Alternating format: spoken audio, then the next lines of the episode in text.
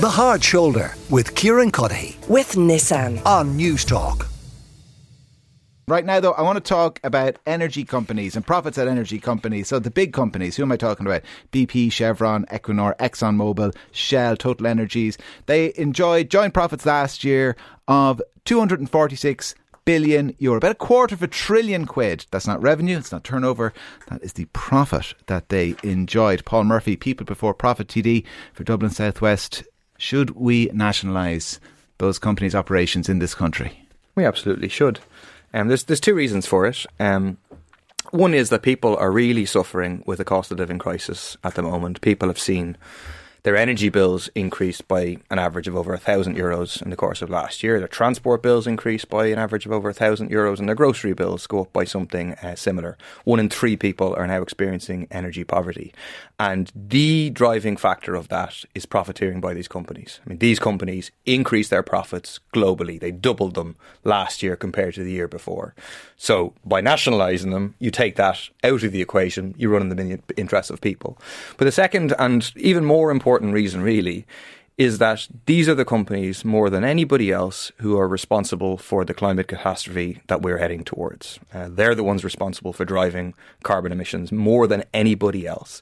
And they're doing all of this for profit. It's in their interest for oil and gas to continue to be burned because that's all profit for them. But it's definitely not in humanity's interest. So we need to take them into public ownership so we can control them um, and so we can transition as rapidly as possible to renewable energies, to a lower energy consumption as a whole, and therefore that we can leave these fossil fuels in the ground. David Horgan, Managing Director of Petrel Resources, is with me as well. David, so two arguments in favour uh, of it there the climate argument and that quarter of a trillion euro profit while we're paying through the nose. Well, Paul is the equivalent of our own Liz Truss or Kwasi Kwarteng, putting forward their ideology in complete defiance of the facts. We have a hundred years experience of what happens when you nationalise energy companies, and it is always a disaster and it is always counterproductive. Politicians never understand finance. The finance is very simple. The euro is an orphan. It doesn't have to come to Ireland. It can go to any one of another 200 countries where it's made welcome.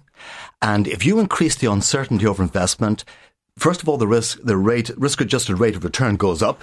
Secondly, people don't make investment. The result is shortages like we found last year and higher prices to consumers. The consumers always get screwed. State socialism never works. It's always a disaster. And people, ordinary people, your listeners will pay.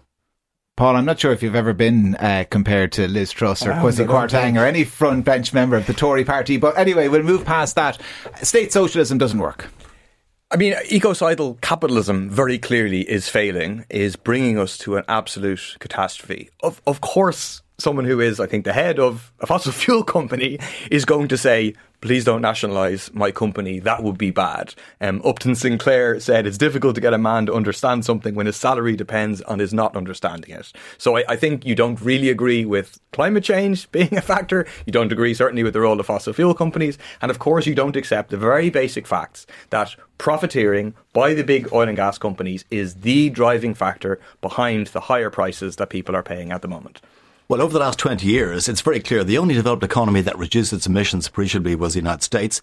And the only reason it did so, despite economic growth, was because of natural gas production, which was driven by the hydraulic frackers. Uh, it displaced coal. Uh, but coal is not diminishing, and coal is the big polluter. Let's face it. Coal had a record year last year. Uh, we had record uh, commodity prices. Why?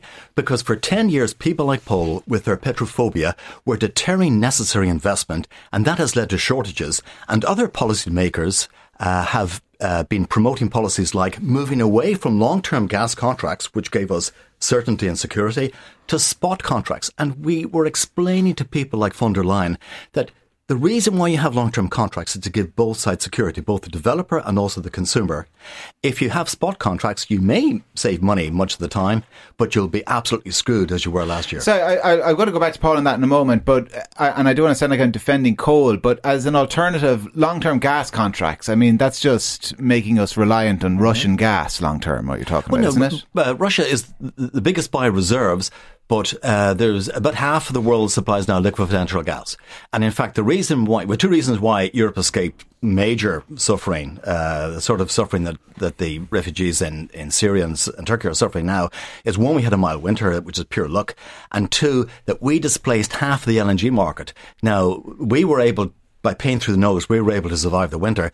But a lot of people in India, Pakistan, African countries, they couldn't afford to buy LNG. They went cold. So gas is where we should be investing in in the future. We, we should not be investing in any fossil fuel infrastructure that is locking us into an absolutely crazy situation that is driving us to disaster. Like, of course, David wants us to invest in these things. He's going to make money from them, right? So that's why we shouldn't listen to people like him. He's a signatory on a climate denial statement saying there is no climate emergency because we know, I mean, Exxon back in the, the 80s was actually predicting the kind of temperature rises that we're seeing at the moment. The oil and gas companies know about all of this, but it's not in their interest for people to for, for to act on it. So that's precisely why we have to say humanity cannot afford for these things to be run for profit. We have to take them into public ownership. We have to get rid of their hmm. profits, and then we have to, as quickly as possible, leave them in the ground.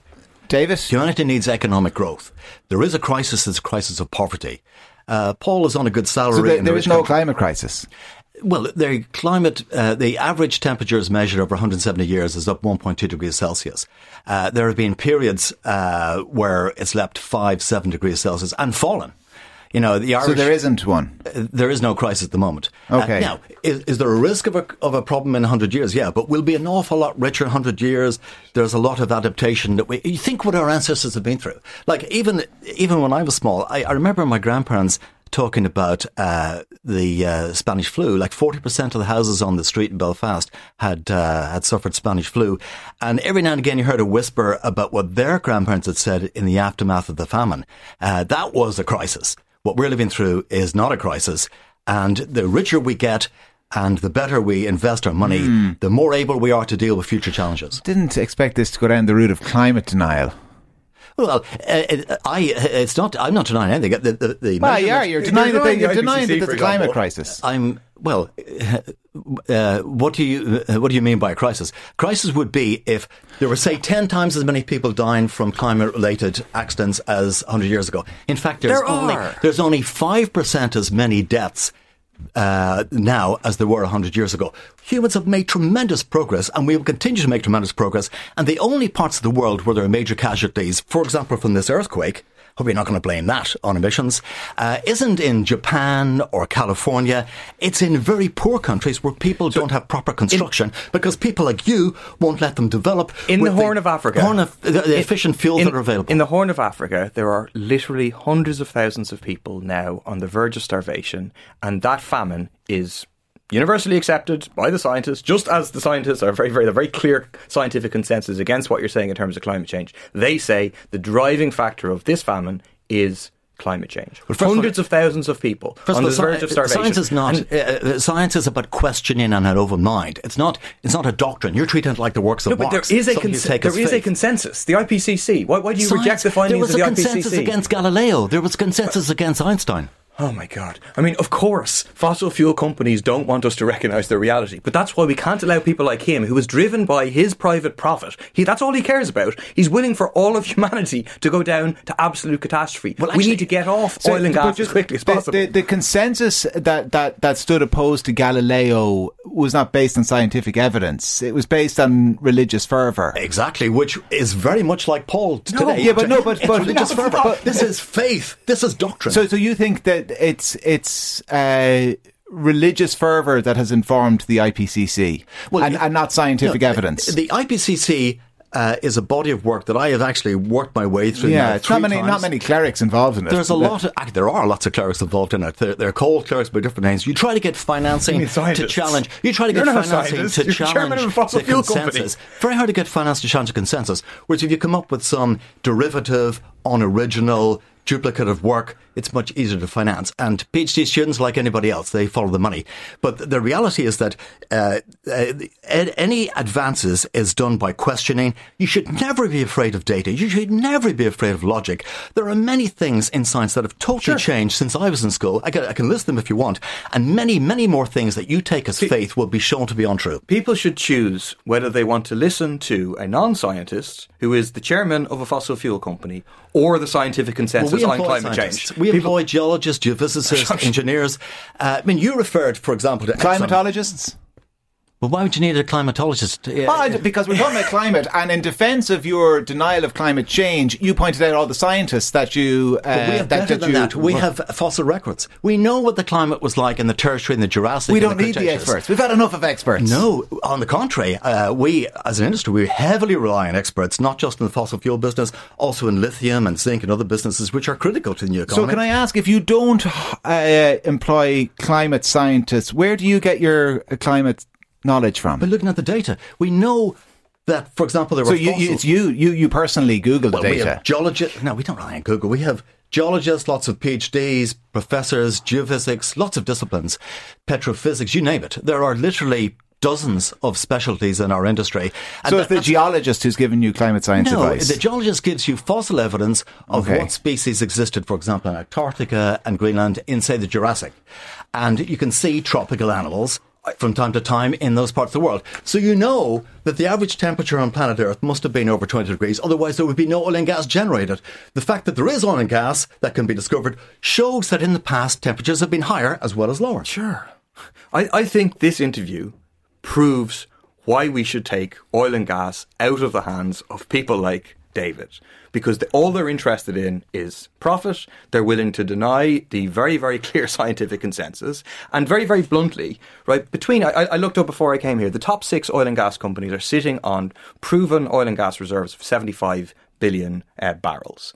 That's the equivalent of. That's tiny. That's, that's tiny. That's worth about in state. That's worth about six trillion euros. If we burned all of that, mm. the scientific consensus points to global temperature rises of something close to up to five degrees. Well, right, that nonsense. is devastating for humanity. But those companies absolutely seek to be able to, to burn it. That's why we have to take it out of their hands. Like humanity is absolutely reliant on us getting the fossil fuel, putting them out of industry, can, by, out of business entirely. Can I can I bring this back to the uh, nationalisation argument that we kick things off with and can I ask you, Paul, to respond to David's I suppose, initial point, which is that there is no example of state socialism working in this regard. That it, the, it, it is the, inefficient and it is corrupt. The, that is the, the evidence so of history. A, a, century ago, the ESB was set up in this country as a state-owned uh, company.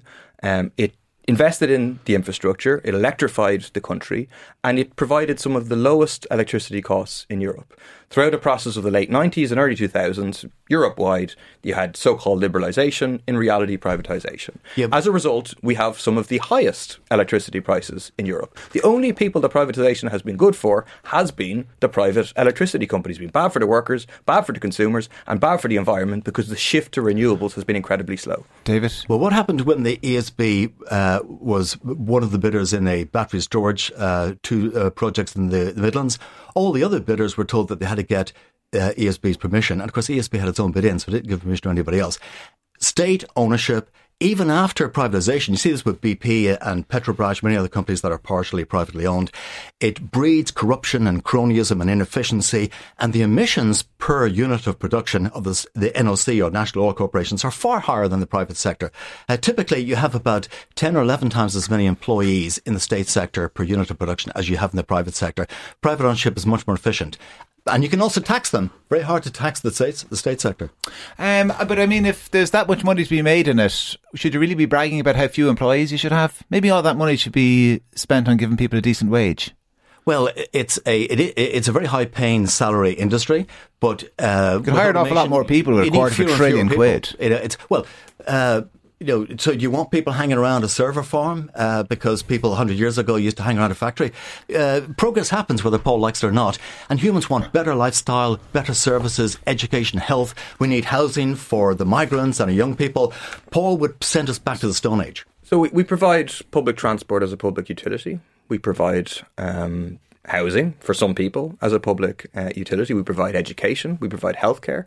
Um, energy should be treated. Water, as a I public, thought you'd mentioned there, but uh, anyway. water. Sure, energy should be treated as a public utility. It's a basic thing that people need to uh, survive. It shouldn't be subject to the profiteering of David and uh, others.